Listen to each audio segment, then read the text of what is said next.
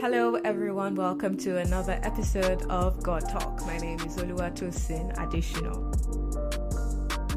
Well, it's not going to be anyone else, but oh well, I just have to introduce myself.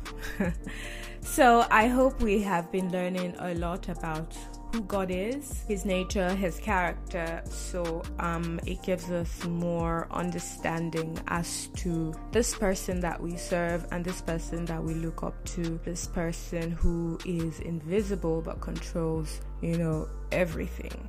All right, let's backtrack a little and um, look at some of what we've learned. We've looked at the nature of God. We know that He's triune in God the Father, God the Spirit, and um, the spoken word, right? We've also seen His character that He's creative, He's considerate, He's kind, He's loving and trusting.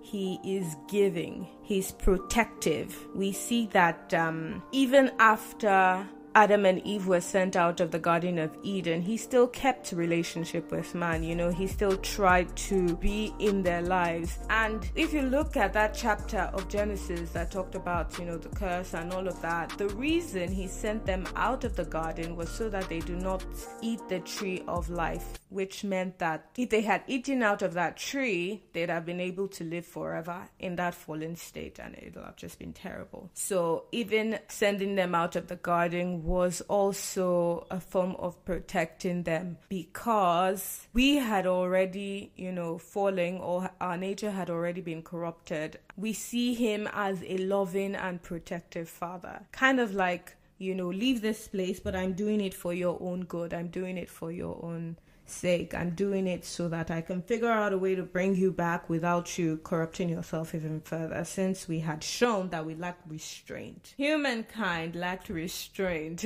so, yes, we've seen all of that about him. We have seen that he is long suffering and hopeful. He had put up with so much of man's evil. Then, when we still used to live for over a thousand years, he just, you know, his heart just kept breaking as he kept looking down and, you know, seeing us give ourselves to so much depravity. He is long suffering. And then he is hopeful in that even when it hurt him and he, he decided to end it all, like uh, destroy all of creation, he was still hopeful that something will change his mind, right? Thankfully, he saw Noah so he still decided to, you know, destroy everything, but then he kept Noah. He kept Noah and his family, and he used Noah to preserve a fraction of creation. So, right, you remember that he said, he told Noah that animals will be coming to him and then he was supposed to preserve them in the ark. So, yes, so God is long suffering and he's hopeful. That's his nature. Today we'll be looking at some other characters of God and we see that God watches. It's easy for us to think that no one sees us and you know we can just keep doing whatever it is we do in secret in hiding but then God looks down on the earth and he watches us. Just know that there's nothing you're doing in secret. God sees everything.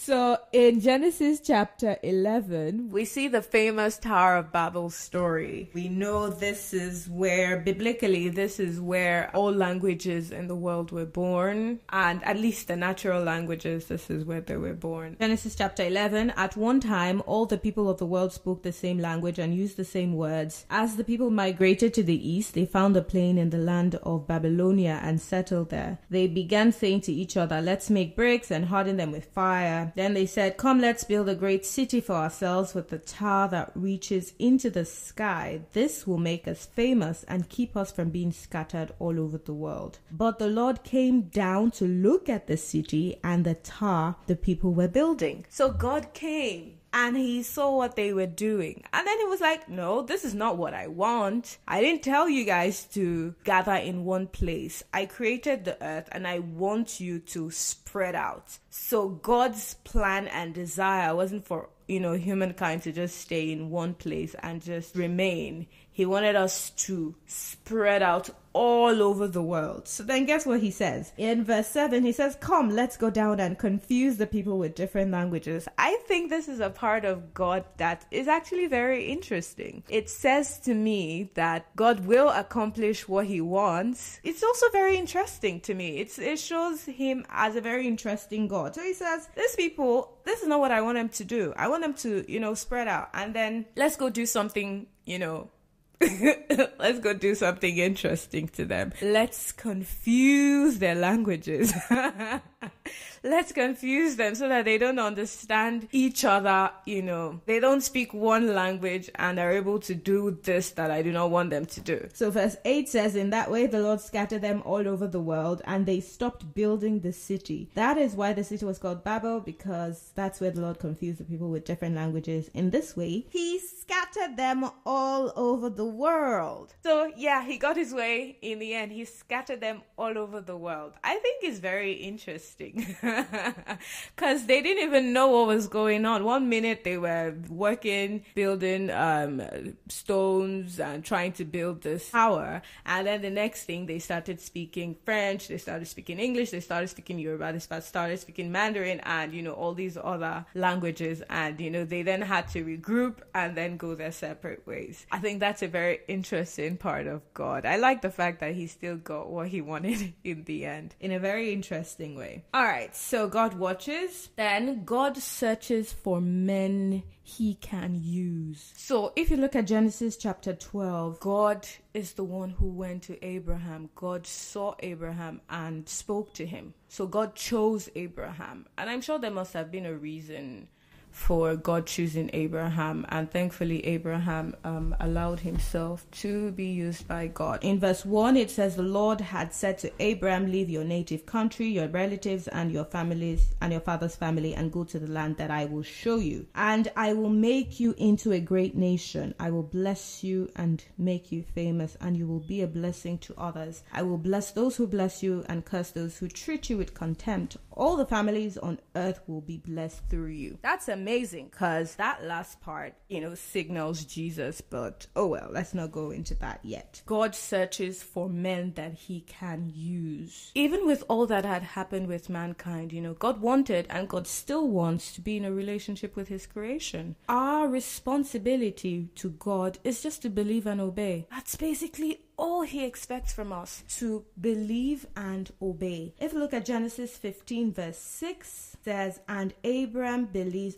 okay, so here his name hadn't changed to Abraham, it was still Abram. And Abram believed the Lord, and the Lord counted him as righteous because of his faith. So God loves it when we believe him. You know, it's it's always um it's always interesting when we we feel we need to see to believe. But then even without seeing, blessed is he who without even seeing believes right? So God loves it when we believe Him. When you hear, when you feel Him nudge you, when you feel Him, you know, telling you to move in a particular direction, just believing and obeying makes Him happy. So, and Abram believed the Lord, and the Lord counted him as righteous because of his faith. And if we look at Genesis chapter 17, verse 9, then God said to Abraham, here his name had been changed. Your responsibility is to obey the terms of the covenant. You and all your descendants have this continual responsibility. Obey God, believe God, obey Him. And then the covenant here that he was referring to was the um, circumcision. Another character of God is that He is patient and long suffering. God is really patient. If you look at Genesis chapter 15, verses 16, that this was after he was uh, after he had spoken to Abraham Abraham. He said, After four generations, your descendants will return here to this land, talking about the slavery in Egypt. And then he said, For the sins of the Amorites do not yet warrant their destruction. So sometimes when we feel there's so much evil and you know why isn't god doing anything about it god is just waiting he is just waiting and then when that cup is full is going to just you know explode so you think nothing is happening now just wait God is being patient with them. He's being long suffering with them. He's being, he knows that when his judgment comes, it's going to be immediate. So he is just, you know, just leave them. Probably they will change. Let's wait and see if they will change. Let's keep waiting. God brings judgment. God brings judgment. So we've seen that God is patient and long suffering. But God also brings judgment. If you look at Genesis 19, verse 24, then the Lord rained down fire and burning sulfur from the sky on Sodom and Gomorrah. He utterly destroyed them. He utterly, utterly destroyed them. This is a God that we see you know, as patient, as kind, as long suffering as, oh, when are these people going to change? Why don't they see my heart for them? Why don't they? And then we see that, you know, he utterly destroys them. So the fact that God is kind and patient doesn't mean that he will not bring his judgment. So, w- the best we can do is that when we're enjoying that time of patience, we should just change immediately. We should just seize the opportunity and change. Because if we do not, there is imminent judgment. The judgment is definitely going to come. Same way in our generation, it seems like God is quiet. It seems like He's not doing anything. Why is there so much evil and corruption in the world? You just keep doing what you're doing. You just keep serving Him. The time His judgment is going to come, I hope I'm, well, by God's grace, I'm not going to be here, right? I'm just going to watch and feel bad for the people who will be judged. But then they have the same opportunity as we have now to learn and to, you know, repent. So hopefully, hopefully, you know, we seize that opportunity. God speaks. We need to know that God speaks. This being who created everything, the heavens and the earth, who created dogs and cats, I love them so much, he speaks. If we humans speak, how presumptuous it will be on our part to think that God doesn't speak. God speaks. Let's look at Genesis 17. Oh, before that, let's look at Genesis 13 verses 14. You see why we we we look so much at the scripture because I told you guys before that the scripture is like God's CV. It's like his way of showing us and telling us about himself. So you have to know the word to be able to know God more, right? So, yeah. After Lot had gone, the Lord said to Abram, Look as far as you can see in every direction, north and south, east and west. I am giving you all this land as far as you can see, and your descendants as a permanent possession. And I will give you so many descendants that, like the dust of the earth, they cannot be counted. Go and walk through the land in every direction, for I am giving it to you. I love it. I love when God speaks because God always, always, always keeps his promises. Um, let's look at another area God also spoke. Genesis 17, 1 to 9. I love this part. When Abram was 99 years old, the Lord appeared to him and said, I am El Shaddai, God Almighty. God actually introduced himself. Imagine God appears himself to you and says, I am El Shaddai. I am Yahweh.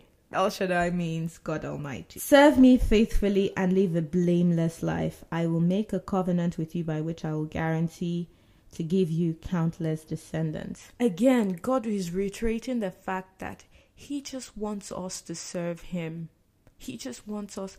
I don't know why mankind, but then also, eh, you know, the devil has been able to sow this seed of um, me it has to be me me myself and i you know i don't uh, i don't obey anyone. If it doesn't suit me it's all part of the bigger plan to make submitting to god difficult because we were created for god's glory. Now imagine us trying to then serve ourselves and say we will not you know we won't serve anyone. We won't serve one another. We won't serve we just want to be for ourselves alone. That is wrong. That's it. That is part of the sin nature. And you know, this is not what God wants. God wants us to serve Him. God wants us to obey Him. God wants us to choose Him. And basically, He will take care of us. He will take care of us as long as we choose Him. So the onus is on us to always choose Him. So that God reiterates His promise to Abraham again, again, and again. Now, that's not the only part. I said it again and again. Let's look at Genesis 18 1. The Lord appeared again to Abraham. I love the fact that God just kept appearing to Abraham. It's like, you know, he just he just wanted to God really, really wanted to establish, you know, a new covenant. God really wanted to, to start all over again, you know, with Abraham. And Genesis 18, verse 1, we see the Lord appeared again to Abraham. So God likes to speak. God likes to, to be in communion with his creation. That is who he is. Now, God always, I love this part, God always, always, always keeps his promises. Genesis 21, verses 1. The Lord kept his word and did for Sarah exactly what he had promised. What was this promise? The promise was that God will give him a son named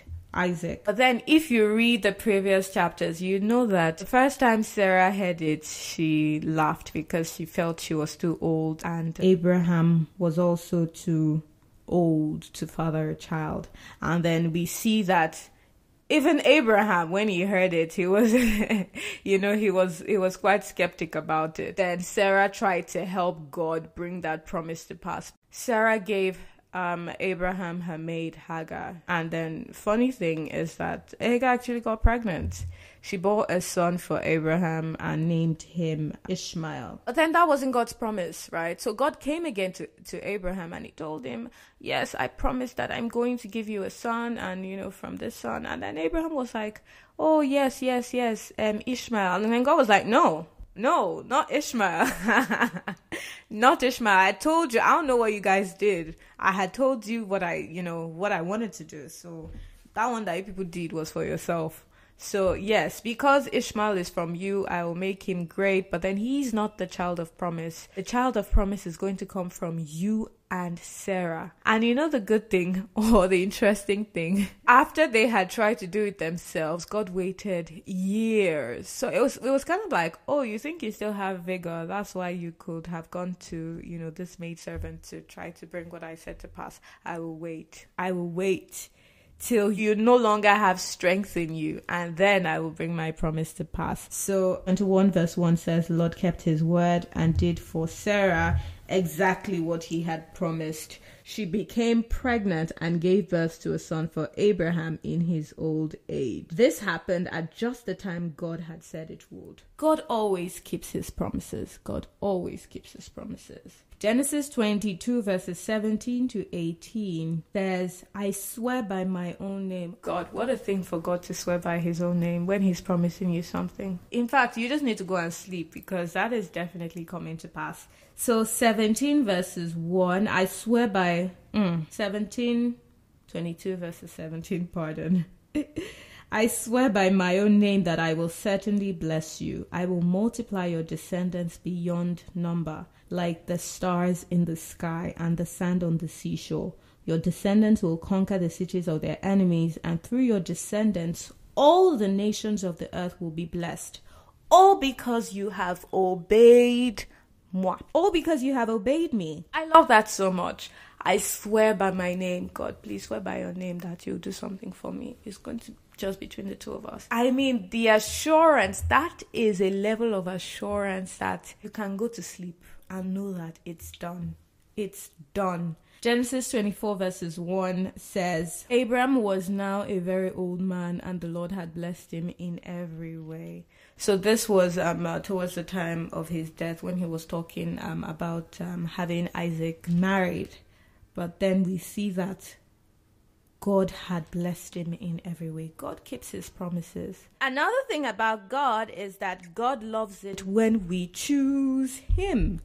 God loves it when we choose Him. Remember that Adam and Eve had actually um, rebelled against him. Instead of choosing him, they chose the devil. Instead of siding with him, they sided with the devil. So God loves it when we choose him. Genesis 22, verse 12 says, Don't lay a hand on the boy, the angel said. Do not hurt him in any way. For now I know that you truly fear God. It was like, okay, yes, I see now that you will choose me in any situation. For you to have been able to go this far, God was testing Abram's ability to give what he held dearest to him a son he had at a hundred years old a son that was his, his inheritance you know so god said now i know that you truly fear me it was like there is nothing too hard for Abraham to give me if he can give me his son. God can test us with what it is that we hold dearly. Do you fear me? Do you love me even more than this? God loves it when we choose Him. And I hope that he, the Holy Spirit will help us to always choose God in every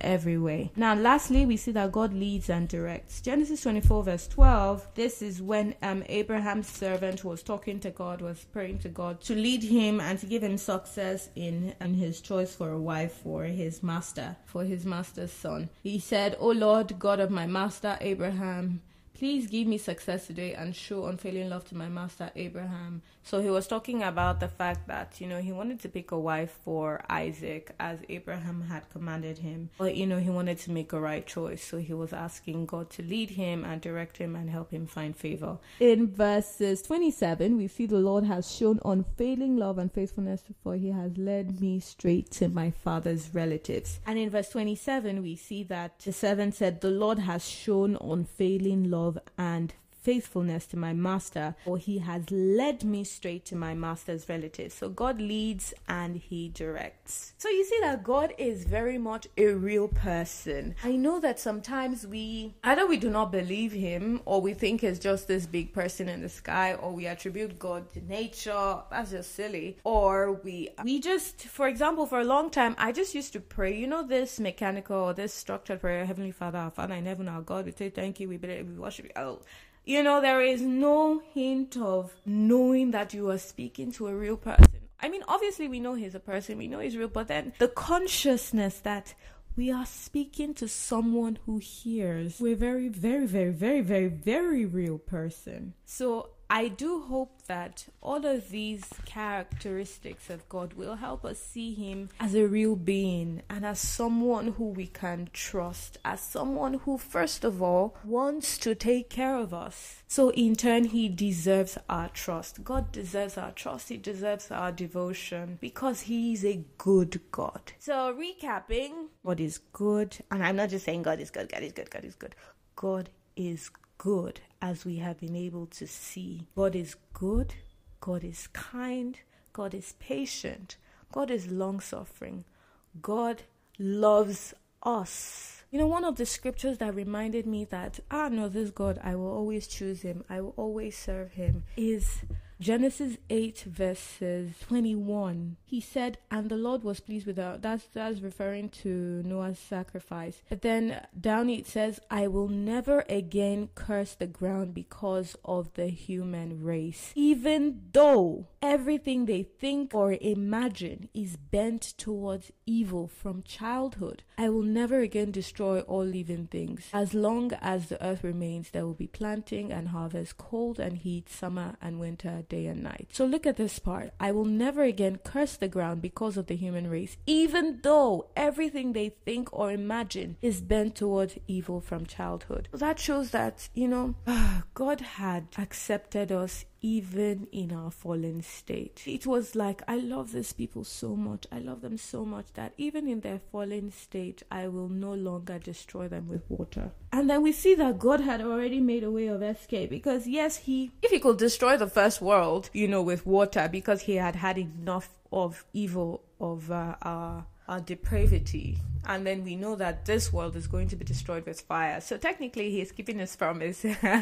he's not destroying with water, he's destroying with fire. But we see that even in our fallen state, God loves us so much. When he was he was referring to the sin of the um of the Amorites, he said it's not it has not boiled over yet. It hasn't gotten to the point where I will bring judgment. So let's just let me just keep waiting and see if they will turn from their ways. God is patient. God is kind. God is amazing. He loves us so much. God watches us. Know that God watches you. God is very interesting, as we've seen, you know, from the story of the Tower of Babel. God speaks God always keeps his promises. God loves it when we choose him and then God leads and directs. I hope that all of this will help us be more intentional in our relationship with God because we know who he is now. we're not just referring to him or talking to him as like just the supreme being who is just really scary and, you know, sends judgment or brings judgment down on us, but he's someone who has a personality. You know God's personality now. You know his character, you know his nature. I hope hope, I pray, I desire that you choose to serve Him and you choose to side with Him every waking day.